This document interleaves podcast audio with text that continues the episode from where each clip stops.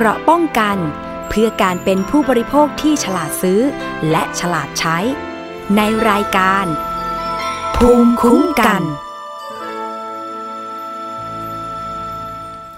สวัสดีค่ะ รายการภูมิคุ้มกันรายการเพื่อผู้บริโภค อยู่กับดิฉัน วิภาปิ่นแก้วค่ะ วันศุกร์ที่ 18 กันยายน 2563 นะคะ คุณผู้ฟังสามารถฟังแล้วก็ดาวน์โหลดรายการได้ที่ www.thaipbspodcast.com และเว็บและแอปพลิเคชันไทย PBS Podcast นะคะ แล้วก็ยังสามารถฟังได้ที่เพจ Facebook ไทย PBS Podcast ค่ะ แล้วก็สามารถฟังได้จากสถานีวิทยุชุมชนที่เชื่อมโยงสัญญาณค่ะ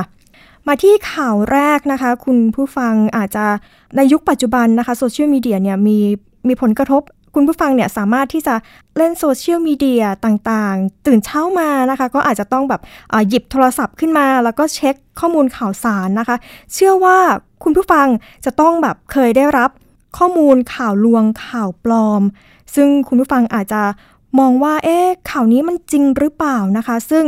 ก็มีเครือข่ายผู้ประสานงานตรวจสอบข่าวปลอมของส่วนราชการค่ะ ซึ่งก็เป็นการจัดอบรมเชิงปฏิบัติการกับกระทรวงดิจิทัล เพื่อเศรษฐกิจและสังคม หรือกระทรวงที่เรียกสั้น ๆ ว่า DES นะคะ การจัดกิจกรรมนี้ก็เพื่อที่จะ ระดมส่วนราชการในกรมกระทรวงต่างๆเนี่ยมารับฟังแล้วก็ติดตามผลการใช้งานระบบสำหรับผู้ประสานงานการตรวจสอบข่าวปลอมค่ะ ซึ่งจริงๆแล้วเนี่ยนะคะศูนย์นี้เนี่ยก็ตั้งมาตั้งแต่เดือนพฤศจิกายนปีที่แล้วค่ะ ก็จะมีเครือข่ายจากภาคส่วนต่างๆเนี่ยมาร่วมอบรม แล้วก็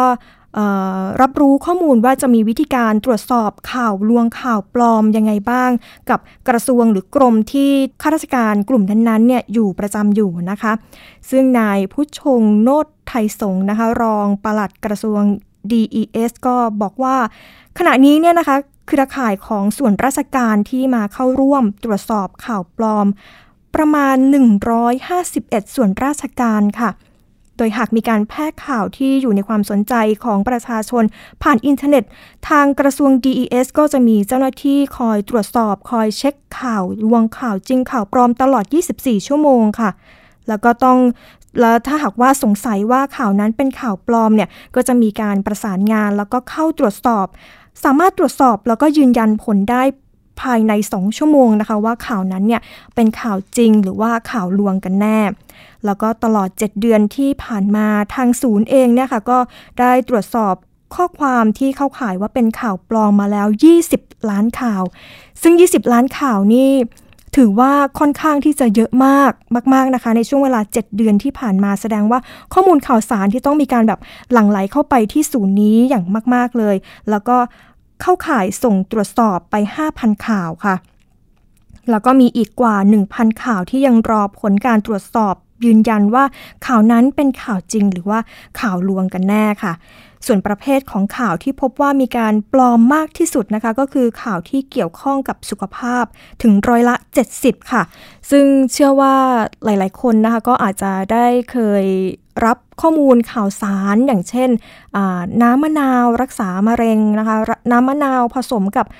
น้ำอุ่นสามารถรักษาได้ทุกโรคอะไรเงี้ยก็คืออาจจะเป็นต้องมีการตรวจสอบข้อมูลให้ชัดเจนนะคะ เพราะว่าข้อมูลเหล่านี้เนี่ยก็คืออาจจะเป็นข้อมูลปลอม แต่ที่ที่ทางสถิติที่ที่กล่าวมานะคะ ก็คือส่วนใหญ่แล้วเนี่ยจะเป็นข้อมูลเกี่ยวกับด้านสุขภาพ เพราะว่าเป็นเรื่องใกล้ตัวก็จะทำให้มีการปลอมข้อมูลได้ง่ายค่ะแล้วก็รองลงมานะคะก็คือข่าวเกี่ยวกับความมั่นคงของรัฐค่ะ ร้อยละ 20 ซึ่งข่าวช่วงเวลานี้นะคะก็คือเป็นช่วงที่มีการชุมนุมกันมีข่าวการเมือง ค่อนข้างที่จะทุกวันมีกระแสจะต้องเป็นข่าวที่อยู่ในกระแสสังคมอย่างมากนะคะเช่นข่าวการเมืองในช่วงนี้ที่มีการชุมนุมของนักศึกษา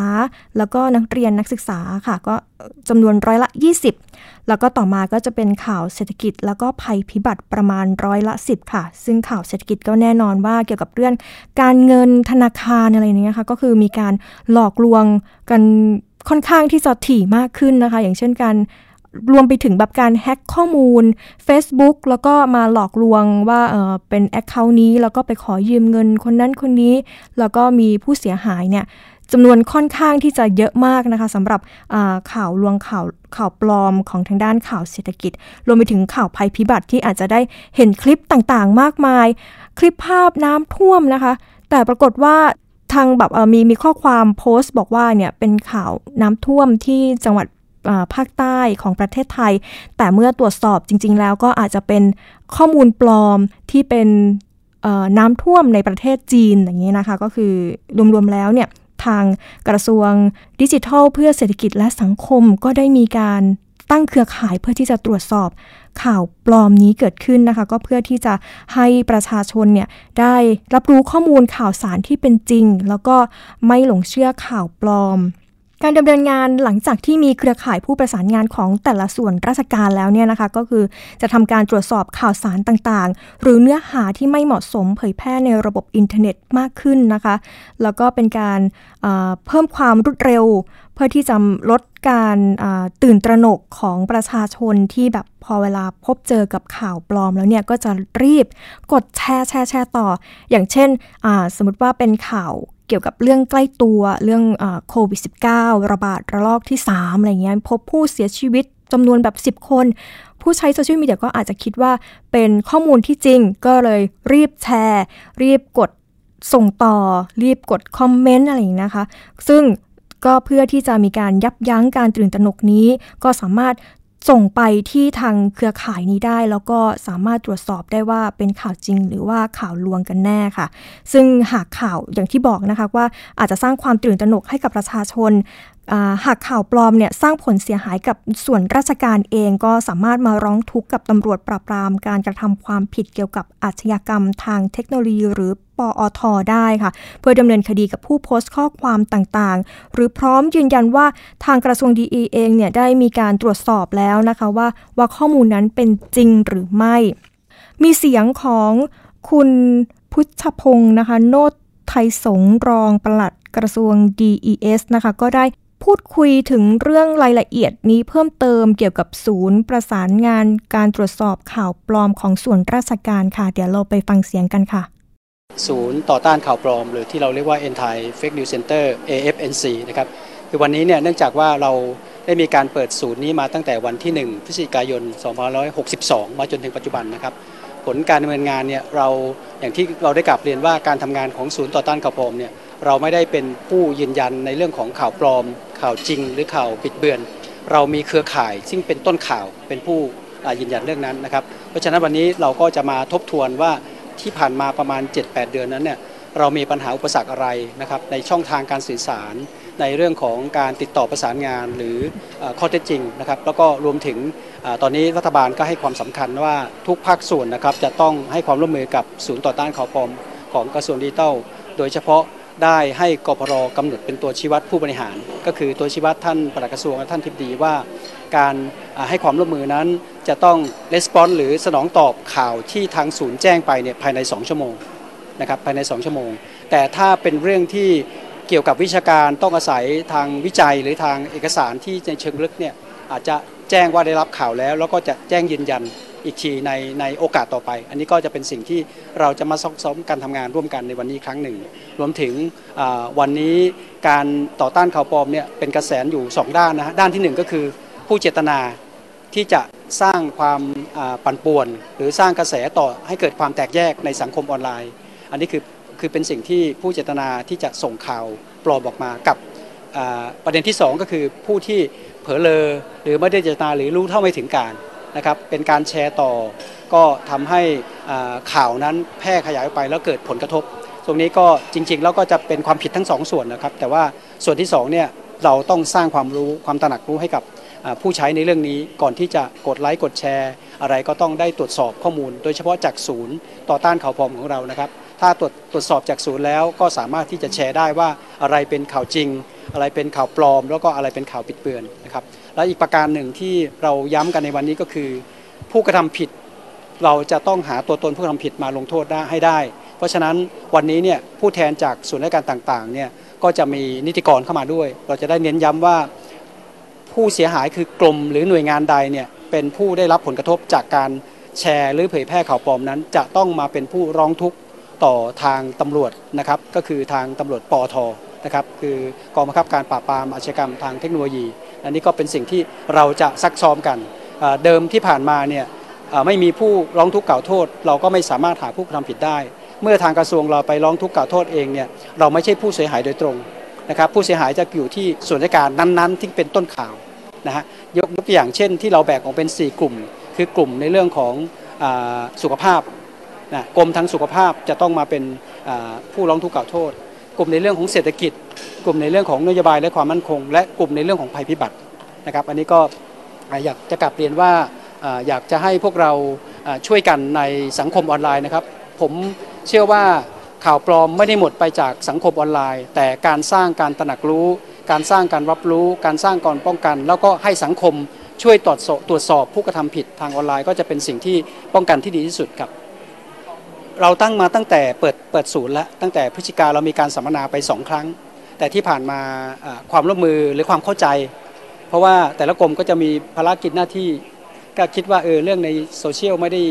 ไม่ได้สร้างความเสียหายอะไรเงี้ยแต่ณวันนี้รัฐบาลมีมติคลมชัดเจน แล้วก็กพรมีตัวชี้วัดชัดเจนผู้บริหาร เพราะฉะนั้นส่วนราชการต่างๆ ก็ควรจะให้ความร่วมมือสื่อต่อต้านข่าวปลอม สิ่งที่เป็นประโยชน์ไม่ได้เป็นประโยชน์ต่อสื่อต่อต้านข่าวปลอมนะเป็นประโยชน์กับกลุ่มของท่านเอง ท่านจะได้มายืนยันว่าข่าวจริงคืออะไรข่าวปลอมคืออะไรข่าวบิดเบือนคืออะไร และเป็นการช่วยลดเป็นการสร้างภาพลักษณ์ให้กับส่วนราชการนั้นๆด้วยภาพลักษณ์ของกลุ่มนั้นความผิดคือผู้โพสต์เป็นความผิดตามพรบคอมพิวเตอร์ ปี 2550 แก้ไข 2560 นะครับความผิดของกรมก็คือกรมได้รับผลกระทบจากข่าวที่เกิดความเสียหายต่อภาพลักษณ์ต่อชื่อเสียง หรือถ้าเป็นเรื่องที่สำคัญอย่างเช่น เรื่องนโยบายเกี่ยวกับการจัดสรรเงิน อันนี้อาจจะกระทบกับกรมกรมนั้นได้ ตรงนี้ตรงนี้ยืนยันครับ ว่าทางกระทรวงเราเนี่ยโดยเฉพาะท่านรัฐมนตรีเนี่ยได้ประสานงานไปทางสำนักงานตำรวจแห่งชาติ ได้ส่งทีมตำรวจที่เรียกว่าตำรวจ PCT หรือตำรวจผู้ประสานงานตรงระหว่างสำนักงานตำรวจชาติกับกระทรวง เรามีการประชุมในเรื่องของข่าวปลอมเนี่ยทุกวันในเวลา 10 โมงของทุกวันเพื่อตรวจสอบ แล้วก็สืบค้นหาตัวผู้กระทำผิดนะครับ แล้วก็ปัจจุบันทางสำนักตำรวจชาติก็จะมีเครือข่ายที่ อยู่ในทุกภูมิภาคที่จะสามารถไปจับกลุ่มหรือไปถ้าเป็นแบบลักษณะที่ไม่ได้เป็นการการะทำผิดแบบจงใจ ที่ผมพูดถึงเจตนาที่ 2 ก็อาจจะเป็นการตักเตือน ให้ลบโพสต์ หรือให้แก้ไข อะไรพวกนี้ก็เรามีทั้งหมักไปหาเบาไปหาหนักนะครับตรงนี้ข่าวปลอมเนี่ยที่เราตรวจสอบทั้งโดยใช้เครื่องมือที่เราเรียกว่า social listening หรือได้รับรายงานผ่านไลน์ผ่าน Facebook แล้วก็ผ่าน Twitter เนี่ยมากกว่า 20 ล้านข่าว นะครับแต่ข่าวที่อยู่ในข่ายที่ต้องตรวจสอบเนี่ยประมาณเกือบเกือบ5,000ข่าว และในเกือบเกือบ5,000ข่าวเนี่ยเราก็จะส่งต่อให้เครือข่ายสมาชิกที่ผมได้กลับเรียนไปแล้ว แล้วเครือข่ายสมาชิกก็จะยืนยันมา ณ ปัจจุบันเนี่ยมีข่าวที่ยังไม่ได้ยืนยันมาอยู่ประมาณเกือบพันกว่าข่าวนะฮะอาจจะเป็นในเรื่องของอทางสุขภาพที่จะต้องอาศัยห้องแล็บในการตรวจสอบ อะไรพวกนี้ก็ก็คงต้องรอส่วนราชการนั้นๆปิด job งานนี้ให้ได้ต่อไป ที่ผ่านมาอย่างที่ผมเรียนนะฮะเราจะมีเจ้าหน้าที่เฝ้าระวังอยู่ประมาณ 24 ชั่วโมง ประมาณ 30-40คน โดยใช้ social listening ในการตรวจสอบ แล้วข่าวนั้นจะต้องเป็นกระแส ไม่ใช่ว่าคนสองคนแจ้งมานะครับ มีเป็นกระแสที่จะกระทบ เราก็ตรวจสอบว่าอันนี้เข้าข่าย เราก็จะส่งให้หน่วยทันที โดยผ่านช่องทางทางกลุ่มไลน์สี่กลุ่ม แล้วก็ทางอีเมล และตอนนี้เรากำลังได้พัฒนาแอปพลิเคชันที่จะส่งไปถึงเครือข่าย นั้นเครือข่ายสามารถรับทราบได้ทันที แล้วก็สามารถสนองตอบ หรือแจ้งยืนยันมาภายใน 2 ชั่วโมงแต่อย่างที่ผมได้กลับเรียนว่า ถ้าข้อเท็จจริงยังไม่ชัดเจน ก็แจ้งยืนยันมาได้รับเรื่องแล้ว จะขอเวลาตรวจสอบอีกหนึ่งวันอีก 2 วัน อะไรนี้ก็จะแจ้งกลับมา อันนี้ก็เป็นสิ่งที่เราจะมาซักซ้อมกันในวันนี้ให้กระชับมากยิ่งขึ้นครับโดยเปอร์เซ็นต์นะครับผมผมพูดถึงสัดส่วนก็กัน ข่าวจริงข่าวปลอม ข่าวบิดเบือนเนี่ยข่าวปลอมเนี่ยใน 10 เรื่องมี 7 เรื่อง ข่าวจริงมี 2 เรื่อง แล้วก็ข่าวปลอมเอ้ยข่าวบิดเบือน1เรื่องนะครับถ้าแบ่งออกเป็น 4 กลุ่มก็คือกลุ่มในเรื่องของสุขภาพจะมากที่สุดกลุ่มของสุขภาพเนี่ยจะมากกว่า 60-70%รองลงมาก็จะเป็นเรื่องของกลุ่มนโยบายแล้วก็ความมั่นคง นโยบายของรัฐในเรื่องของความช่วยเหลือต่างๆนะฮะประมาณ 20กว่าเปอร์เซ็นต์นะฮะแล้วก็รองลงมาก็คือเป็นเรื่องของเศรษฐกิจแล้วก็ภัยพิบัติ ภัยพิบัติกับเศรษฐกิจในใกล้เคียงกัน ผมผมอยากให้แยกนะฮะเรื่องของพอการความผิดคอมพิวเตอร์เนี่ยมี2สส่วน ข่าวปลอมคือสิ่งที่เรามาโพสต์แล้วกระทบต่อสังคมทำให้สังคมเนี่ยเข้าใจผิดมีความเสียหาย มีความตื่นตระหนกนะฮะมีความเชื่อในสิ่งนั้นทำให้มีผลต่อสุขภาพนะครับมีผลต่อรายได้มีผลต่อทรัพย์สิน แต่ในเรื่องของการหมิ่นเป็นเป็นเรื่องของพรบคอมพิวเตอร์ อีกอีกอันหนึ่ง กับหมิ่นส่วนบุคคล หมิ่นส่วนบุคคลก็คือพระราชบัญญัติว่าด้วยการการผิดคอมพิวเตอร์ปี 60 เราได้แก้ไขหมิ่นส่วนบุคคลออกจากพรบคอมพิวเตอร์ เพราะฉะนั้นผู้ที่ที่ถูกหมิ่นส่วนบุคคลเนี่ยจะต้องมาร้องทุกข์กล่าวโทษเกี่ยวข้องกับกฎหมายอาญามาตรา 326 328 แล้วก็มาปิดกั้นโดยอาศัยพระราชบัญญัติพรบคอมพิวเตอร์มาตรา 20 อันนี้ต้องแยกกันให้ชัด แต่ว่าเรื่องข่าวปลอมเนี่ย อะไรก็ตามที่ส่งมาแล้วสังคมออนไลน์เราตื่นตระหนกกระทบต่อสังคมเนี่ยเราต้องดำเนินการทันที แล้วแจ้งยืนยันข่าวจริงออกไปค่ะคุณพุทธพงศ์นะคะ โนตไทยสงรองปลัดกระทรวง DES ก็ได้ขยายรายละเอียดเพิ่มเติมนะคะสำหรับศูนย์ประสานงานตรวจสอบข่าวปลอมของส่วนราชการนะคะ ที่ว่าส่วนราชการเนี่ยจะต้องมีการ ช่วยกันตรวจด้วยกรมกระทรวงอย่างเช่นกระทรวงสาธารณสุข ซึ่งอาจจะพบข่าวปลอมบ่อยบ่อยครั้งกว่ากระทรวงหรือว่ากรมอื่นๆนะคะ ก็อาจจะต้องมีผู้ที่คอย เป็นหูเป็นตาเนาะเขาเรียกว่าเป็นหูเป็นตาคอยสอดส่อง แล้วก็นำข้อมูลนี้ไปส่งต่อให้กับกระทรวงต่างๆ ว่าเช็คว่าเอ๊ะเป็นข้อมูลจริงหรือไม่ แต่ว่าหากว่าเราก็ผู้ฟังเองนะคะก็สามารถที่จะตรวจสอบเองได้ด้วยนะคะ ว่าวิธีการสังเกตข่าวปลอมเนี่ยก่อนที่เราจะส่งต่อหรือว่าก่อนที่เราจะแชร์ต่อไปหรือว่าไปคอมเมนต์หรือว่าเชื่อข่าวนั้นจริงๆเนี่ยนะคะเราสามารถตรวจสอบได้ค่ะ โดยที่ว่า อันดับแรกนะคะ เราก็จะต้องดูก่อนว่า สังเกตว่าหัวข้อข่าวนั้นนะคะว่า มันสะดุดตาไหมมันเป็นตัวตัวหนังสือที่มันเป็นหนาหนาแบบเน้นแบบโดยเฉพาะ หรือว่ามีเครื่องหมายตกใจ อันนี้ก็ให้คิดไว้เลยนะคะว่าอาจจะเป็นข่าวปลอม เพราะว่าอาจจะเป็นข้อมูลที่ที่ทำให้เรารู้สึกว่าสะดุดตาสะดุดใจเนี่ยเรียกร้องความสนใจ ซึ่งหากว่า ข้อความพาดหัวมีความแบบว่าหวือหวาจนเกินไปเนี่ยนะคะ ก็จะทำให้เราเนี่ยรู้สึกว่า เอ๊ะ ข่าวนั้นให้เราฉุกคิดนิดนึงค่ะว่า ข่าวนั้นเป็นข่าวปลอมหรือเปล่า ส่วนสังเกตอีกด้านหนึ่งนะคะ ก็คือคุณจะต้องแบบว่าสังเกต URL ค่ะ ซึ่งลิงก์ของข่าวที่แชร์มาก็อาจจะมี URL ที่แบบคล้ายกันนะคะ อย่างเช่นสำนักข่าวในเพจ Facebook ก็อาจจะเห็นแบบโลโก้ อย่างเช่นขออนุญาตพาดพิงถึงสำนักข่าวหัวสีเขียวนะคะ ก็อาจจะแบบเป็นโลโก้เนี่ยเหมือนกันเลย แต่จริงๆแล้วเนี่ยคือเป็นเพจที่สร้างขึ้นมาเป็นเพจปลอมนะคะ เขาก็จะสร้างทุกอย่างให้เหมือนเหมือนกัน แล้วก็รวมไปถึง URL ด้วยของสำนักข่าวก็ต้องตรวจสอบด้วยว่ามีความน่าเชื่อถือหรือเปล่านะคะ เพราะว่าบางตัวอักษรก็อาจจะแบบผิดกันแบบนิดเดียวแอคเคาท์ปลอมเนี่ยก็จะสร้างมาอะเป็นตัว L 2 ตัว แต่ว่า Account จริงก็อาจจะมีแค่ตัว L ตัวเดียวอะไรเงี้ยนะคะ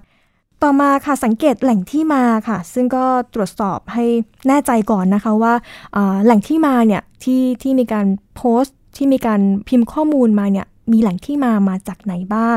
คอนเทนต์ที่เรากำลังอ่านเนี่ย โดยแหล่งที่มามีความน่าเชื่อถืออคนที่พิมพ์เนี่ยมีชื่อเสียงมากน้อยขนาดไหนนะคะ มีความถูกต้องรวมไปถึงเรื่องราวจากองค์กรที่เราอาจจะไม่คุ้นชื่อคุ้นหูสักเท่าไหร่เนี่ยก็ควรที่จะมีการตรวจสอบเพิ่มเติมต่อไปอีกด้วยค่ะ แล้วก็สังเกตสิ่งที่ผิดปกติ อย่างเช่นเว็บไซต์ข่าวปลอมหลายแห่งนะคะ ก็มักจะสะกดคำผิดค่ะ ซึ่งหลายๆ คนก็อาจจะเคยผ่านหูผ่านตามาบ้างนะคะ อาจจะแบบ สะกดผิดค่อนข้างเยอะ ซึ่งก็อาจจะไม่มีการตรวจสอบอย่างอย่างถี่ถ้วนนะคะ เพราะว่า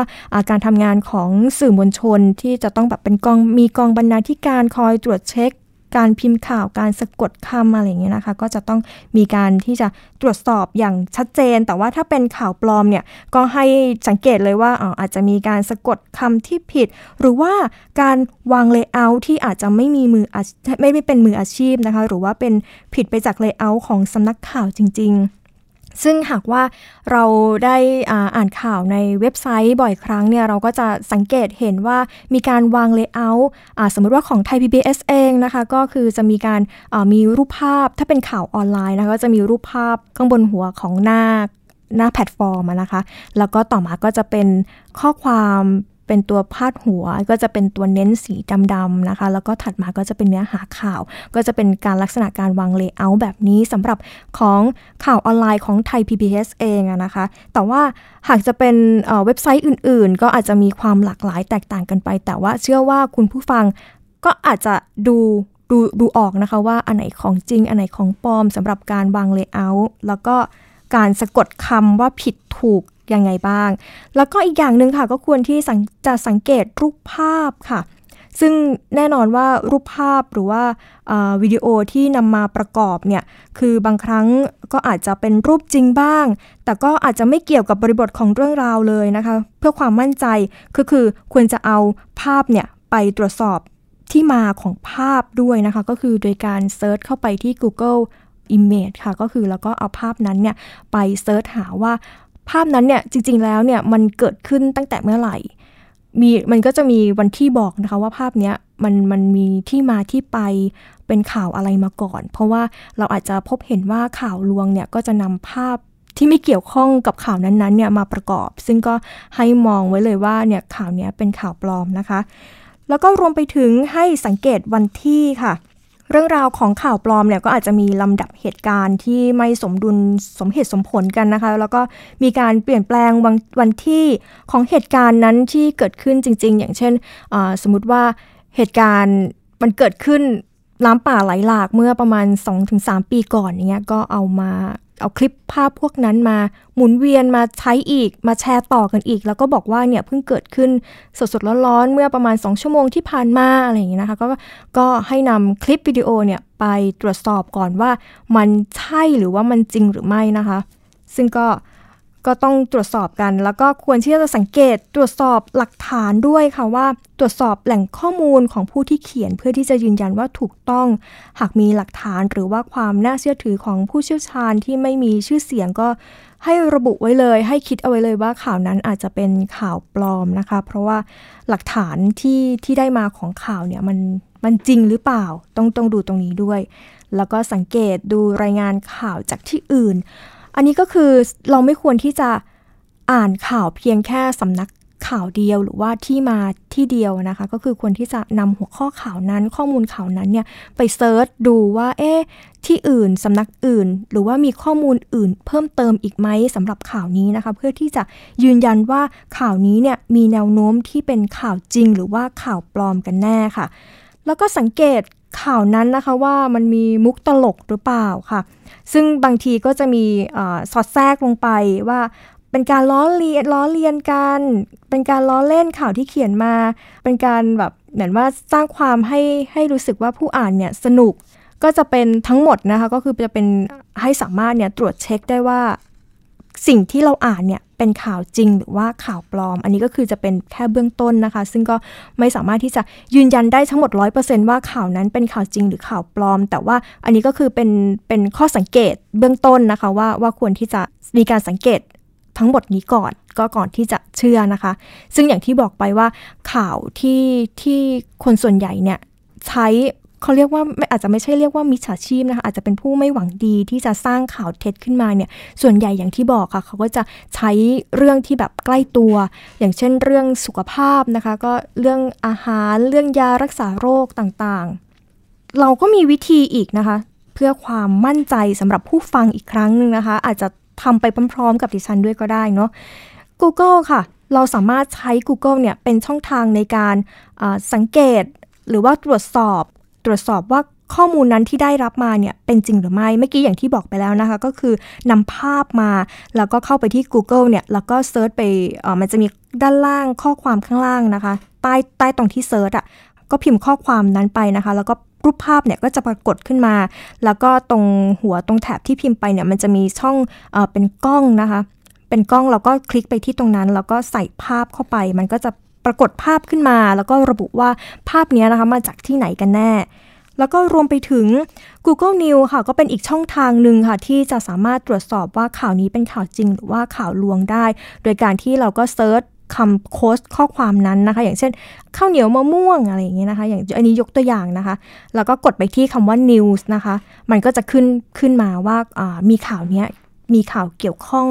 ที่เป็นข่าวเกี่ยวกับเรื่องข่าวข้าวเหนียวมะม่วง อยู่หรือเปล่า เราก็สามารถตรวจสอบได้ค่ะ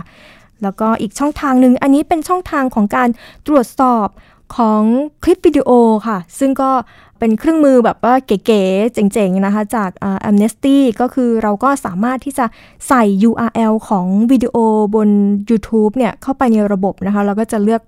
ระบบเนี่ยก็จะเลือกแคปภาพสำคัญสำคัญในวิดีโอนั้นมาค่ะ เราก็สามารถนำภาพนั้นเนี่ยไปเซิร์ชใน Google อีกครั้งหนึ่งค่ะ โดยที่เราก็ไม่ต้องแคปจอภาพเลยนะคะ ซึ่งอันนี้ก็จะเป็นเป็นเทคนิคนะคะ ง่ายๆที่เราสามารถตรวจสอบนั้นว่าเป็นข่าวจริงหรือว่าข่าวลวงได้ แต่ก็มีอีกวิธีหนึ่งค่ะ อยากจะให้คุณผู้ฟังทำไปพร้อม ๆกันนะคะ คุณผู้ฟังสามารถ search ไปที่ แพลตฟอร์มทางไลน์นะคะ search ไปที่คำว่า Cofact ค่ะ at Cofact สามารถที่จะมีการตรวจสอบ อันนี้ก็จะเป็นแพลตฟอร์มอีกแพลตฟอร์มหนึ่งนะคะ ก็คือสามารถตรวจสอบข่าวลวงได้ โดยการพิมพ์ข้อความลงไปใน Line at cofat นะคะอะลองให้คุณผู้ฟังเนี่ยสามารถพิมพ์เข้าไป ถ้าสมมติว่าเราอยากจะได้ข้อมูลเกี่ยวกับเรื่องฟ้าทลายโจรกับโควิด ว่าสามารถรักษาได้จริงหรือเปล่านะคะ เราก็สามารถพิมพ์ไปที่ข้อความแชทมันจะเป็นแชทบอทขึ้นมานะคะ แล้วก็พิมพ์ข้อความไปว่าฟ้าทลายโจรกับโควิด มันก็จะขึ้นมาเป็นข้อมูลข่าวสารต่างๆ แล้วก็ให้เรากดเข้าไปดูค่ะว่า ข้อมูลนั้นเนี่ยฟ้าทลายโจรจริง ๆ แล้วเนี่ยมันสามารถรักษาโควิด ได้จริงหรือไม่ มันก็จะมีข้อมูลบอกว่าอ๋อมันจริงหรือเปล่านะคะ แล้วก็รวมไปถึง สามารถที่จะตรวจสอบผ่านเว็บไซต์ได้อีกด้วยค่ะ เว็บไซต์ Cofact นะคะ .org ค่ะ ซึ่งก็ลักษณะก็จะคล้ายๆกันก็คือพิมพ์ข้อความหรือว่า keyword ของคำคำนั้นที่เราที่จะต้องต้องการที่จะค้นหานะคะ ลงไป แล้วก็จะมีข้อมูลขึ้นมาบอกว่าข้อมูลนี้เนี่ยเป็นจริงใช่ข่าวที่น่าเชื่อถือจริง ๆ หรือเปล่าสามารถรักษาโควิดได้จริง ๆ หรือเปล่านะคะ นี่ก็เป็น ข้อมูลเบื้องต้นนะคะสำหรับการตรวจสอบข่าวลวงที่ที่ดิฉันได้รวบรวมมาให้ได้รับฟังกันค่ะ เดี๋ยวสักครู่นะคะ เดี๋ยวเราจะไปพักเบรกสักครู่ค่ะ แล้วก็ช่วงหน้าเราก็มีข้อมูลเกี่ยวกับว่า อันนี้ก็เกี่ยวกับโซเชียลมีเดีย อีกนะคะ ก็คือเป็นโฆษณาออนไลน์เนี่ยเราก็จะต้องมีการรู้เท่าทันกันค่ะว่า โฆษณาแบบไหนที่เราควรที่จะเชื่อเชื่อถือ โฆษณาแบบไหนที่เราไม่ควรที่จะเชื่อถือนะคะ เดี๋ยวเราไปฟังสิ่งที่น่าสนใจกันก่อนค่ะ เกราะป้องกัน เพื่อการเป็นผู้บริโภคที่ฉลาดซื้อ และฉลาดใช้ ในรายการ ภูมิคุ้มกัน อยู่ที่ไหนก็ติดตามเราได้ทุกที่ ผ่านช่องทางออนไลน์ จากไทย PBS Digital Radio ทั้ง Facebook Twitter Instagram และ YouTube Search คำว่าไทย PBS Radio แล้วกดไลค์หรือ Subscribe แล้วค่อยแชร์ กับคอนเทนต์ดี ๆ ที่ไม่อยากให้คุณพลาดอ้อเรามีให้คุณฟังผ่านพอดแคสต์แล้วนะ วันนี้การดูข่าวของคุณจะไม่ใช่แค่ในทีวีไทย PBS ให้คุณดูข่าวได้หลากหลายช่องทางถูกน้ำท่วมเต็มพื้นที่ เว็บไซต์ www.thaipbs.or.th/news Facebook Thai PBS News Twitter @thaipbsnews YouTube Thai PBS News ไหลล้นทะลักเข้ามากดติดสนันในการข่าวพร้อมๆกับหน้าจอไร้ขีดจำกัดเรื่องเวลา เข้าถึงรายละเอียดได้มากกว่า ไม่ว่าจะอยู่ณจุดไหน ก็รับรู้ข่าวได้ทันที ดูสดและดูย้อนหลังได้ทุกที่ กับ 4 ช่องทางใหม่ข่าวไทย PBS ข่าวออนไลน์ ฉับไว้ในมือคุณ ที่คุณอย่ามาถามอะไรที่ search เจอใน Google เออ ถามกูรูในสิ่งที่ Google ไม่มี t c a s คีย์เวิร์ดสำคัญเลย t c a s คือระบบการคัดเลือกค่ะ ดังนั้นถ้าเราบ่นกันเรื่องของการสอบที่ซ้ำซ้อน มันไม่ได้เกี่ยวโดยตรงกับ TCAS อ๋อ เราไปโทษ TCAS เขาไม่ได้ ไม่ได้เพราะเขาไม่ใช่ข้อสอบ ถูกต้อง TCAS คือระบบการคัดเลือก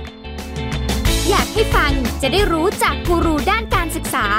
โดยนัทยาเพชรวัฒนา และวรเกียดนิ่มมาก ในรายการทีคุณ TCAS ทุกวันเสาร์ 16 นาฬิกา ทางไทย PBS Digital Radio ฟังสดหรือย้อนหลังทางแอปพลิเคชันไทย PBS Radio และ w w w t h a i PBS Radio com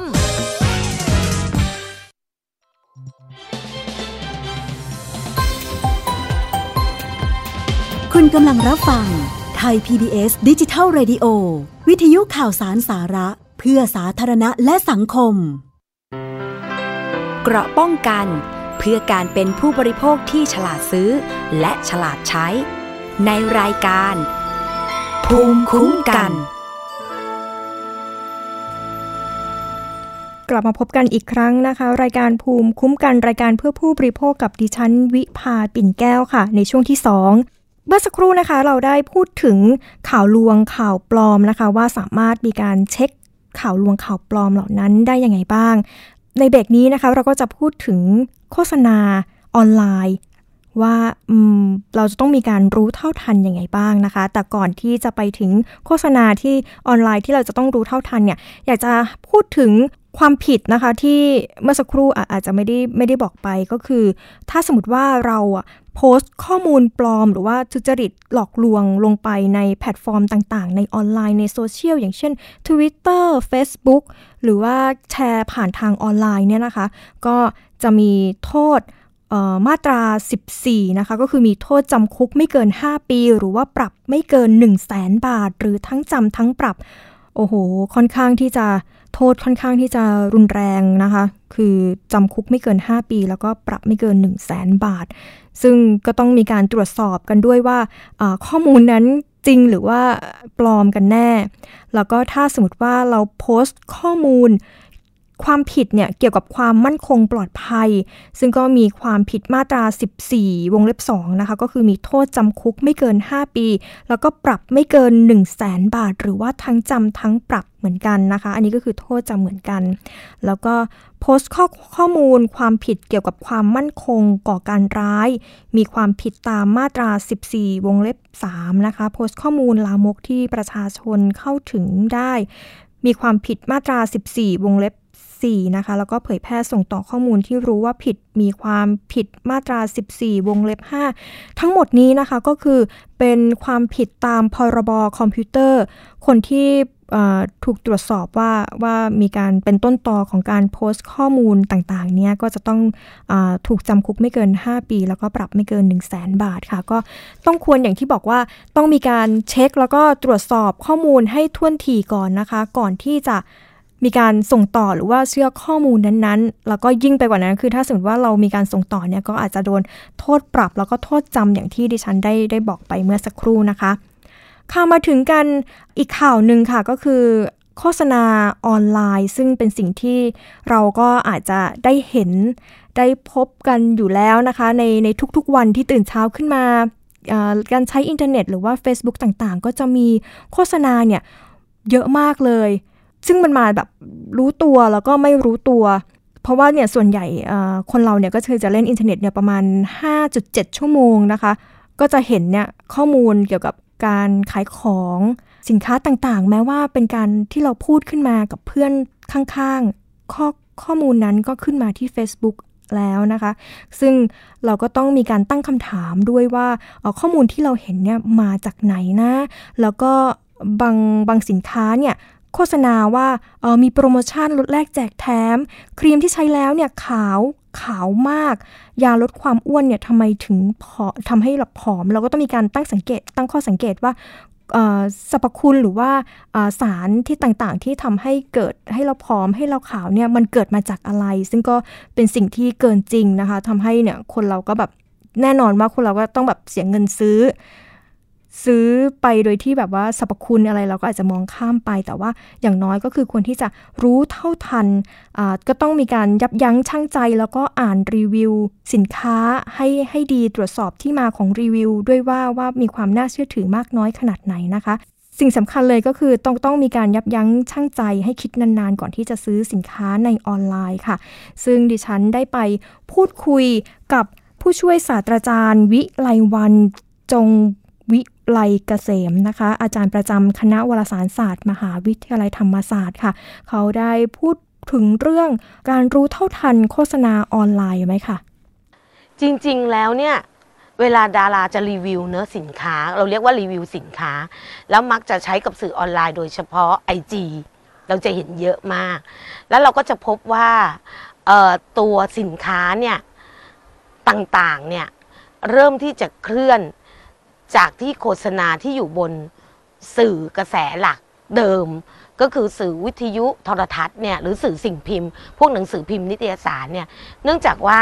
การรับรู้ข่าวสารของคนเริ่มเคลื่อนไปอยู่บนแพลตฟอร์ม ที่เป็นออนไลน์แล้ว ไม่ว่าจะเป็น Instagram ไม่ว่าจะเป็นเอ่อ YouTube หรือไม่ว่าจะเป็น Facebook ก็ตามเนี่ยดังนั้นเนี่ย คนรับสารก็ต้องรู้เท่าทันด้วยนะ เวลาที่มันมากับบอกว่า โดยเฉพาะรูปแบบของบอกว่าการรีวิวสินค้า บอกว่าผลิตภัณฑ์นี้ทำให้หน้าใสเด้งใช้แล้วได้ผลภายใน 1 วัน 2 วัน 3 วัน ดังนั้นอยากให้เอ๊ะก่อนค่ะ จริงๆอะหลักในการตรวจสอบอะค่ะ ให้เอ๊ะไว้ก่อน มีสติให้เอ๊ะและตั้งคำถามว่า จริงเหรอ ดาราคนนี้ จะใช้ผลิตภัณฑ์ที่คุณกำลังนำเสนออยู่ในราคาที่ไม่กี่บาทจะจริงไหม ตรงนี้ค่ะอยากให้ให้ตั้งคำถามกับสิ่งที่กำลังดูอยู่เยอะๆค่ะ แล้วก็ที่สำคัญพอตั้งคำถามแล้วตรวจสอบค่ะ คุณจะต้องเป็นคนตรวจสอบเองนะคะ ซึ่งมันตรวจสอบได้ง่ายมากค่ะ ณ วันนี้เนี่ยเราบอกว่าคนที่อยู่บนสื่อออนไลน์เนี่ยไม่ใช่แค่เป็นผู้รับสารอย่างเดียวเท่านั้นแล้ว เป็นผู้ส่งสารด้วย ที่เราบอกว่า user generate content เนี่ยคือ ใครก็ตามที่เป็นคนใช้สื่อออนไลน์ สามารถที่จะเป็นคนสร้างเนื้อหาได้ ดังนั้นค่ะ จากที่คุณจะเป็นแค่เหยื่อของการนำเสนอหรือการโฆษณาที่เกินเลยจากความเป็นจริง คุณอาจจะเป็นผู้ตรวจสอบนะคะ ข่าวสารนั้นโฆษณาเหล่านั้นได้ค่ะ อาจารย์คะอย่างกรณีที่เหมือนว่าถ้าถ้าสมมติว่าหนูเองอยากจะซื้อสินค้าชนิดหนึ่ง search ใน Google สักพักหนึ่งพอเรากลับไปเล่นแพลตฟอร์มของ Facebook อะค่ะโฆษณาพวกนั้นก็ตามมาอันนี้มันเกิดขึ้นยังไง อันนี้ก็เรียกว่าระบบของระบบของกลไกเนื้อของ Facebook เนื้อมันจะตรวจสอบเราแล้วมันมีมันไม่ใช่แค่ว่าเรา search นะ แล้วแล้วมันรู้พฤติกรรมเราแล้วไงมันก็มันก็เป็น Data มันเป็น Data อย่างใหญ่เลยอยู่ในข้อมูลก็คือมันเก็บเก็บ Data เก็บข้อมูลเกี่ยวกับพฤติกรรมของเรา ว่าเราสนใจอะไร หลังจากนั้นมันจะขึ้นมาทันที หรือแม้แต่บางทีเราไม่ได้เซิร์ชด้วยนะคะ บางทีเราคุยกับเพื่อน ว่าเรากำลังหาสินค้าอะไรหรือควรลองคุยเรื่องอะไรปุ๊บแป๊บเดียวเลยค่ะ มันขึ้นมาทันทีค่ะ จริงๆแล้วเนี่ยมันกำลังระเมิด สิทธิของเราอยู่เหมือนไหมสิทธิส่วนบุคคลเราไหมนั่นคือข้อมูลส่วนตัวของเรา เพราะว่าเอาง่าย ๆ เลยนะวันนี้เวลาที่เราไปสมัครบัตรเครดิตนะสักใบหนึ่งคุณสังเกตไหมแล้วเขาจะชอบให้เราติ๊กข้อมูล แล้วพอท้ายที่สุดเนี่ยเขาจะติ๊กให้เราติ๊กได้ว่าเราจะยินยอมที่จะให้ข้อมูลไหม เพราะเขาจะเอาข้อมูลของเราเนี่ยไปใช้ต่อ ไม่ใช่แค่ตอนแค่สมัครบัตรเครดิตเท่านั้น เออ ตรงนี้เราจึงต้องบอกว่ายินยอมหรือไม่ยินยอมเพราะเป็นข้อมูลส่วนตัวของเรา แต่ตรงในส่วนนี้ค่ะ กฎหมายมันยังไม่ไปไม่ถึงหรือหรือนะคะ คนใช้ออนไลน์ของประเทศไทยเนี่ย จะต้องศึกษาตรงนี้ว่าเรากำลังถูกละเมิดสิทธิส่วนบุคคลอยู่หรือไม่ กับระบบกลไกของออนไลน์ โดยเฉพาะ Facebook ที่เข้ามาดักจับข้อมูลส่วนตัวของเรา แล้วเอาไปทำการตลาดต่อ เอาข้อมูลเหล่านี้ไปทำการตลาดต่อ ซึ่งเขาบอกว่ามีวิธีหนึ่งค่ะ เราสามารถไปปิดปุ่มบางปุ่มได้ หรือวิธีการที่เขาแอบฟังเราเพื่อจะรู้พฤติกรรมเราแล้วนำไปสู่การตลาด เราสามารถที่จะปิดปุ่มบางปุ่ม เพื่อปิดปุ่มไม่ให้เขาได้ยิน ว่าเรากำลังคุยเรื่องอะไรอยู่ค่ะ ดังนั้นโลกของออนไลน์น่ากลัวมากหนึ่งค่ะ ถ้าเกิดคุณจะเป็นผู้ใช้ออนไลน์ คุณต้องรู้เท่าทัน กลไกของระบบออนไลน์ตรงนั้นอยู่ ไม่นั้นน่ะ ข้อมูลส่วนตัวของคุณกำลังถูกละเมิดอยู่ค่ะ แล้วมันกำลังถูกนำไปใช้ในการตลาดมากมาย อีกด้านหนึ่งการรู้เท่าทันสื่อข่าวจริงข่าวลวงข่าวปลอม ตรงนี้ค่ะคือกลุ่มที่ใช้โซเชียลมีเดียต้องมีการรู้เท่าทันค่ะณตอนนี้นอกจากเรื่องการถูกละเมิดสิทธิส่วนบุคคลเนี่ยข้อมูลส่วนตัวแล้วเนี่ย อีกเรื่องหนึ่งค่ะ คนที่ใช้สื่อออนไลน์ต้องระมัดระวังอย่างมากว่า ณตอนนี้เนี่ยข่าวปลอมเยอะมาก fake news fake news เยอะมากที่อยู่บนโลกโซเชียลมีเดีย fake news มันมีเรื่องทั้งอะไร ทั้ง fake news ที่เป็นเรื่องการเมือง ทั้ง fake news ที่เป็นเรื่องสุขภาพเยอะเลยนะ สุขภาพเป็นเรื่องของชีวิตประจำวันเราเลย แล้วทุกคนเนี่ยตระหนักทุกคนเนี่ยณตอนนี้เนี่ยเเราใส่ใจกับเรื่องสุขภาพมาก คนที่ทำผลิตภัณฑ์เกี่ยวกับเรื่องสุขภาพก็รู้เฟกนิวก็เข้ามาทำงานเยอะแยะมากมายเลยค่ะ ดังนั้นเราก็ต้องรู้เท่าทันมันด้วย แต่สิ่งสำคัญที่สุดของเฟกนิวเนี่ยว่าเราจะ เราจะป้องกันยังไงก็คือ เราต้องมีสติ แล้วเรานอกจากมีสติแล้วอย่างหนึ่งค่ะ เราต้องรู้เท่าทันอคติตัวเอง เพราะเฟกนิวมันมากับอคตินะหนึ่งเนื้ออคติทั้งความความชอบหรือความเกลียด ถ้าเกิดเรารู้สึกว่าเรามีอคติในการเกลียดเรื่องใดอยู่ คุณสังเกตไหมว่า เวลามันมาปุ๊บเนี่ยเฮ้ยมันตรงกับสิ่งที่เรารู้สึกเลยอะ่ะ เราจะรีบกดไลค์และกดแชร์ แล้วก็เชื่อที่สำคัญคือเราจะเชื่อกับมันเร็ว โดยที่เราไม่ตรวจสอบมันก่อนค่ะ คนก็ต้องรู้เท่าทันด้วยนะใช่ค่ะสำคัญมากแต่ถามว่าณตอนนี้เนี่ยประเทศไทยเนี่ยได้มีการตระหนักไหมสองเรื่องเนอะเมื่อกี้เรื่องที่บอกว่าเราจะรู้เท่าทันโฆษณาต่างๆ ที่มันเข้ามาได้ยังไงนะคะ แล้วปรากฏว่า เเรื่องราวเหล่านั้นที่ขายของเนี่ยมันมีความจริงอยู่น้อยมากเราจะเห็นนะคะว่าผลิตภัณฑ์อาหารเสริมต่างๆเนี่ยมันมีความจริงอยู่ขนาดไหนนะคะ อันดับแรกคือเราต้องรู้เท่าทันสื่อ โดยเฉพาะสื่อดิจิทัลเราต้องรู้เราในเมื่อเราเป็นผู้ใช้เราต้องรู้เท่าทันสื่อดิจิทัลเราต้องรู้กลไกการทำงานของมันสองเราต้องรู้เรื่องสิทธิส่วนบุคคลของเรา สิทธิผู้บริโภค ว่าเรากำลังถูกละเมิดสิทธิส่วนบุคคลไหมเราเรากำลังถูกละเมิดเรื่องสิทธิผู้บริโภคของเรากำลังถูกถูกทำอยู่หรือไม่ และอันที่สามค่ะเรื่องเฟกนิวเราต้องรู้เท่าทันเฟกนิวรู้เท่าทันข่าวปลอม ว่าข่าวปลอมมันมายังไง ส่วนใหญ่แล้วข่าวปลอมเนี่ยมันมากับอคติของคนมันมีสองเรื่องใหญ่ๆ เท่านั้นเองค่ะข่าวปลอมคือเรื่องการเมืองสองเรื่องใหญ่ส่วนใหญ่ที่คือเรื่องการเมือง กับเรื่องของเรื่องสุขภาพ ดังนั้นสองอย่างมันอยู่ในตัวเราเลยอะจริงไหมคะ ดังนั้นเเรื่องการเมืองมันมีเรื่องของอคติอยู่แล้วแหละ คือเรื่องความชอบกับความไม่ชอบ ดังนั้นการเมืองเนี่ยเฟกนิวก็ถูกใช้เป็นเครื่องมือของการสื่อสารทางด้านการเมือง ในขณะเรื่องสุขภาพเฟกนิวก็เป็นเครื่องมือเหมือนกันของการสื่อสารทางด้านสุขภาพค่ะ ค่ะเมื่อสักครู่นะคะก็เป็นข้อมูลรายละเอียดเพิ่มเติมจากผู้ช่วยศาสตราจารย์ วิไลวันจงวิไลเกษมนะคะ อาจารย์ประจำคณะวารสารศาสตร์ มหาวิทยาลัยธรรมศาสตร์ค่ะ อย่างที่บอกนะคะก็คือเราจะต้องมีการตรวจสอบข้อมูลจากแพลตฟอร์มออนไลน์ต่างๆนะคะ ไม่ว่าจะเป็นข่าวลวงข่าวหลอกข่าวปลอม แล้วก็รวมไปถึงโฆษณาที่เราก็จะต้องรู้เท่าทันด้วยว่าโฆษณานั้นเนี่ย มันเป็นโฆษณาที่เราเนี่ยน่าเชื่อถือได้มากน้อยขนาดไหนนะคะ ก็คือจะต้องมีการรู้จักการตั้งคำถาม หาข้อมูลกับคนที่ใช้แล้วหรือว่าคนใกล้ตัวนะคะ อาจจะถามพ่อแม่หรือว่าญาติพี่น้องต่างๆ ว่าสินค้านั้นเนี่ยมันมันมีสรรพคุณแบบนี้จริง ๆ หรือไม่ แล้วก็ควรที่จะต้องค้นหาข้อมูลจากหลาย ๆ แหล่งนะคะว่า ว่าสรรพคุณแบบนี้ที่เขาบอกมาเนี่ยมันมันใช่หรือเปล่ารวมไปถึงต้องตรวจสอบพวกออยแล้วก็เลขจดทะเบียนต่างๆด้วย แล้วก็ให้พึงระวังเอาไว้ว่ารูปภาพที่เกิดจากการโฆษณาเนี่ยมันอาจจะเกิดมามาจากการตกแต่งภาพ เพราะว่าส่วนหนึ่งก็คือเพื่อที่จะให้เราเนี่ยรู้สึกว่าเราอยากได้อยากที่จะซื้อนะคะ ซึ่งแน่นอนว่าเราจะต้องมีการตรวจสอบให้ถี่ถ้วนก่อน นี่ก็เป็น เก็ดเล็กเก็ดน้อยนะคะ ที่ดิฉันนำมาฝากกันค่ะ เดี๋ยวช่วงหน้านะคะ เราไปติดตามช่วงคิดก่อนเชื่อกับดรแก้ว กังสดานอัมภัย นักพิษวิทยา และคุณชนาทิพย์ไผ่พงค์ค่ะ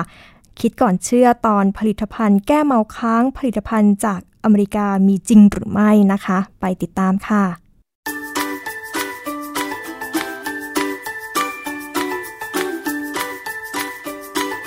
ช่วงคิดก่อนเชื่อ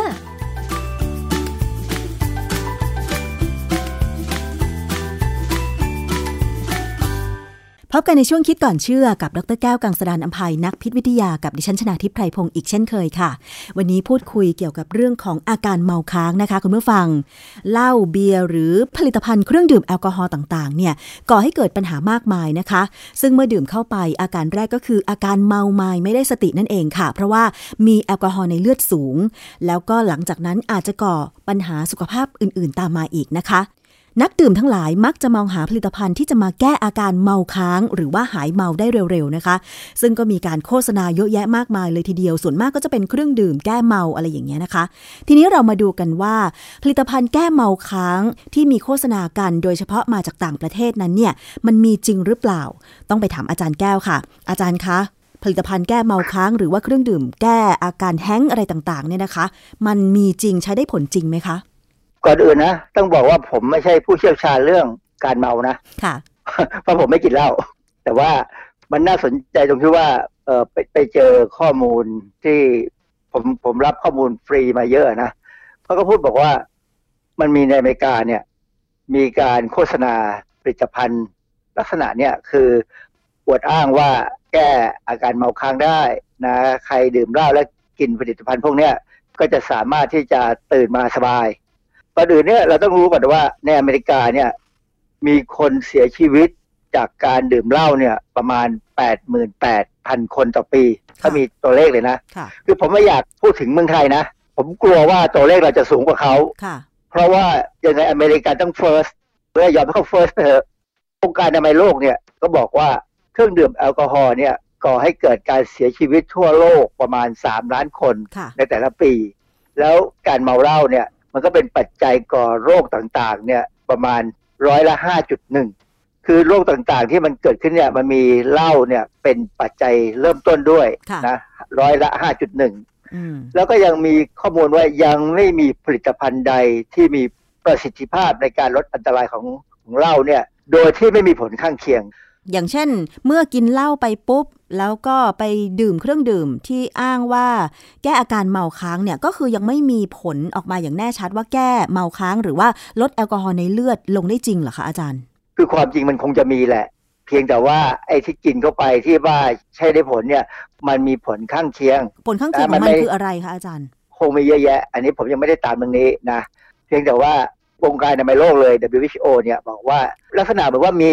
แต่มันอันตรายค่ะนะไอ้ประเภทที่มีแล้วไม่มีอันตรายเนี่ยไม่มีนะฮะออยของอเมริกาเนี่ยเขาได้ส่งจดหมายเตือนไปยังบริษัทเจ็ดบริษัท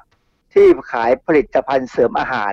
ที่อ้างว่าป้องกันบำบัดหรือแก้อาการเมาค้าง เหตุที่เขาต้องส่งจดหมายไป เพราะว่ากฎหมายอาหารของเขาเนี่ย มันก็คล้ายๆบ้านเรานี่แหละค่ะบอกว่ายานั้นน่ะเท่านั้นเองที่จะสามารถจะระบุ ว่าป้องกันบำบัดหรือแก้อาการเมาค้างได้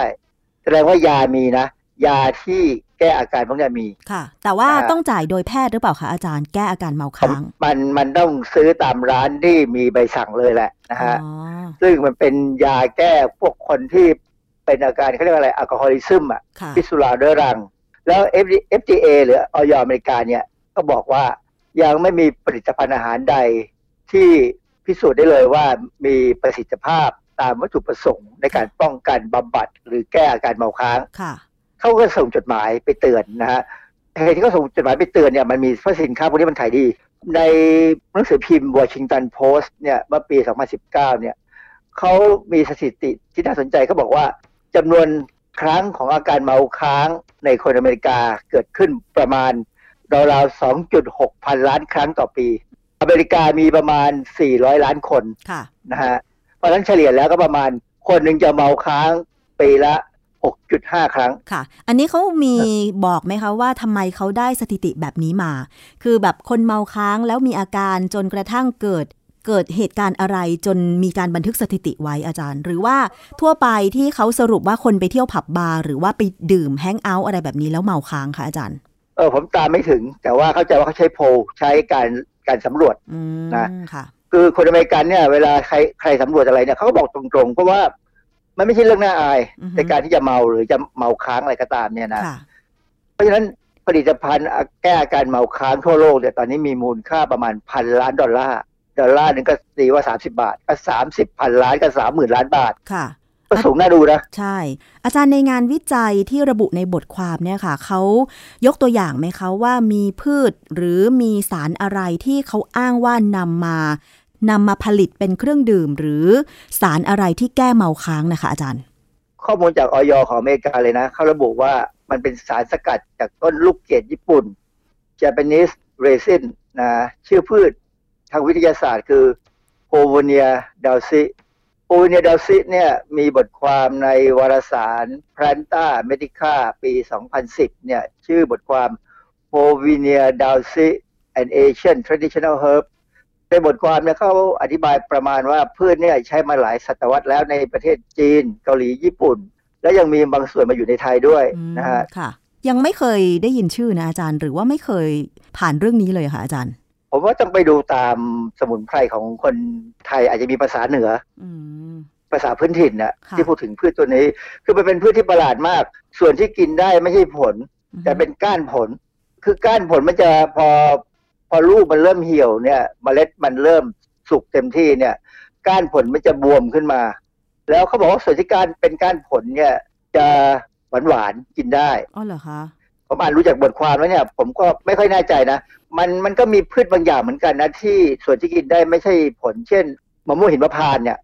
มันเป็นลักษณะที่ประหลาดมากถ้าไปดูนะ ลูกเกดญี่ปุ่นเนี่ย มันมีสารเคมีตัวหนึ่งชื่อ dihydromyricetin นะฮะหรือ DHM กับอีกตัวหนึ่งชื่อ ampelo ampelopsin สารพวกเนี้ยเป็นสาร flavonoid มีฤทธิ์แก้ไข้กำจัดเชื้อปรสิตเป็นยาระบายบำรุงตับ แก้โรคตับนะ แล้วก็เขาบอกว่ารักษาอาการเมาค้าง และลดความรู้สึกมึนเมาขณะดื่ม อันนี้เป็นเป็นข้อมูลที่เขาระบุในบางเว็บไซต์นะไม่ใช่เว็บไซต์ของออยแล้วนะ อันนี้เป็นบางเว็บไซต์ที่มีการโฆษณาขายของ แต่ว่ามันก็มีงานวิจัยของมหาวิทยาลัย Southern California ซึ่งมหาวิทยาลัยเนี่ยเขาได้ทุนสนับสนุนมาจาก NIH National Institute on Alcohol Abuse and Alcoholism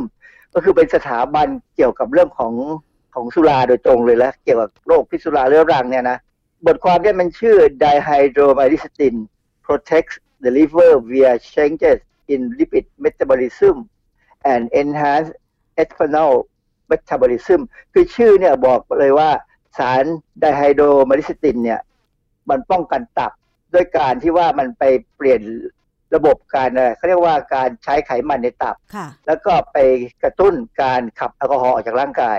นะวารสารชื่อ Alcoholism Clinical and Experimental Research ปี 2020 นะฮะ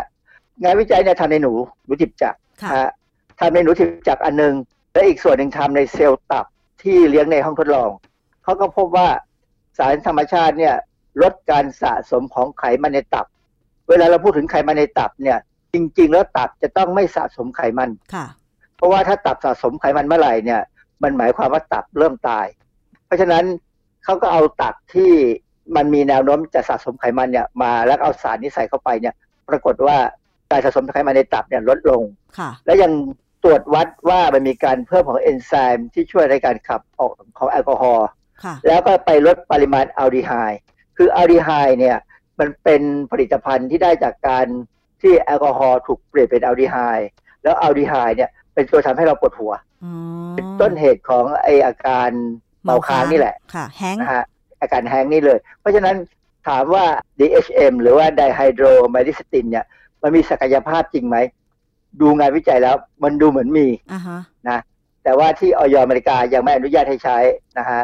ส่วนเมืองไทยเนี่ยผมไม่แน่ใจเหมือนกันว่ามีการทดลองทำอะไรบ้างหรือเปล่าค่ะ อาจารย์เพราะฉะนั้นเมื่อออยอเมริกาไม่แนะนำให้ใช้เหตุผลของเขาคืออะไรคะอาจารย์เออโดยทั่วไปแล้วเนี่ยเหตุผลที่ยังไม่ให้ใช้ก็คือยังมีการประเมินความปลอดภัยไม่ครบค่ะ คือสารพวกนี้เป็นสารใหม่ในสารระบบของเขาทั้งที่ความจริงแล้วเนี่ย ถ้าเขามาดูข้อมูลทางบ้านเราเนี่ยนะหรือว่าทางเอเชียตะวันออกเอเชียตะวันออกพวกจีนเกาหลีเนี่ยเขาใช้มาเป็นเป็นร้อยเป็นพันปีแล้วค่ะ อยู่ในในตำราของจีนเลยก็มีนะฮะค่ะซึ่งอันนี้ก็ก็ถ้าใครสนใจก็ทำวิจัยต่อไปก็ได้ ผมว่ามันก็ถ้ามันช่วยให้แก้อาการเมาค้างได้มันก็ดีนะ มันก็ช่วยทำให้คนเราทำงานได้ หลังจากไม่ดื่มเหล้าเราห้ามคนดื่มเหล้าไม่ได้ เพราะว่าไม่มีกฎหมาย เพราะฉะนั้นก็อย่าให้เขาดื่มเหล้าแล้วเมาค้างแล้วมาทำงานแล้วหรือว่าขับรถแล้วเกิดปัญหาดีกว่านะฮะเออนอกจากนี้เนี่ยมันยังมีข่าวจากออยของอเมริกาอีกอันหนึ่งก็คือว่า เขาเตือนนักการตลาดนะว่าอย่าไปอวดอ้างว่ามีการใช้ N-acetyl L-cysteine หรือคำย่อคือ NAC หรือเรียกว่า NAC เนี่ย NAC เนี่ยเป็นส่วนมากจะมีการเอาไปผสมในพวกผลิตภัณฑ์แก้อาการเมาค้างเหมือนกันค่ะ คือไอ้เจ้า NAC เนี่ยจริง ๆ มันเป็นสารที่ไม่ถึงกับธรรมชาติอะแต่ว่ามันคล้ายๆกับธรรมชาติอือฮึเมื่อเรากินเข้าไปเนี่ยร่างกายจะเอามันไปสร้างเป็นคาร์นิทีน คาร์นิทีนเนี่ยมันเป็นตัวหนึ่งที่ช่วยในการ จับเอาสารพิษออกจากร่างกายเราค่ะ มันช่วยได้จริงเหรออาจารย์ ซึ่งรวมถึงพวกแอลกอฮอล์ช่วยได้จริง ช่วยได้จริง อันนี้ช่วยได้จริง มันเป็นสารที่มีประโยชน์อือฮึเพียงแต่ว่ากินเข้าไปแล้วเนี่ย ร่างกายเรามีปัญญาเอามันมาใช้ไหมคนบางคนแก่แล้ว หรือคนบางคนมีปัญหาทางสุขภาพเนี่ย อาจจะเอามาใช้ไม่ได้นะฮะอืมอันที่หนึ่ง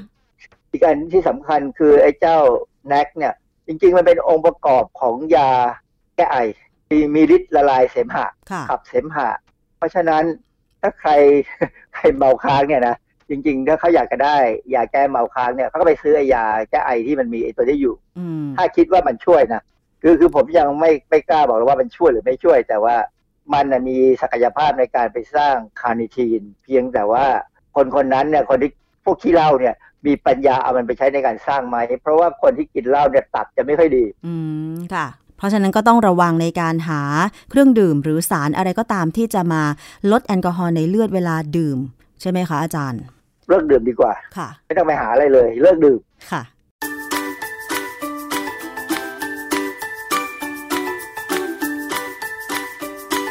ช่วงคิดก่อนเชื่อ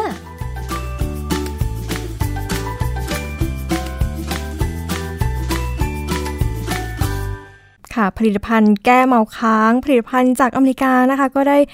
รับฟังไปแล้วนะคะ ว่าเอ๊ะมันมีจริงหรือเปล่าค่ะสำหรับวันนี้นะคะ รายการภูมิคุ้มกันรายการเพื่อผู้บริโภคนะคะ ดิฉันวิภาปิ่นแก้วที่มารับหน้าที่ในวันศุกร์ทุกวันศุกร์นะคะ ต้องขอตัวลาไปก่อนแล้วก็พบกันใหม่ในศุกร์หน้านะคะ คุณผู้ฟังก็สามารถดาวน์โหลดรายการได้ที่ www thai pbs podcast นะคะ .com แล้วก็อีกช่องทางหนึ่งก็คือฟังผ่านแอปพลิเคชันได้ แล้วก็รวมไปถึงเพจ Facebook ไทย PBS Podcast ค่ะ แล้วก็วิทยุที่เชื่อมโยงสัญญาณค่ะสำหรับวันนี้นะคะดิฉันวิภาปิ่นแก้วลาไปก่อนค่ะ สวัสดีค่ะ ติดตามรายการได้ที่ www.thaipbspodcast.com แอปพลิเคชัน Thai PBS Podcast หรือฟังผ่านแอปพลิเคชัน Podcast ของ iOS Google Podcast Android Podbean SoundCloud และ Spotify ติดตามความเคลื่อนไหวของรายการและแสดงความคิดเห็น โดยกดถูกใจที่ facebook.com/thaipbspodcast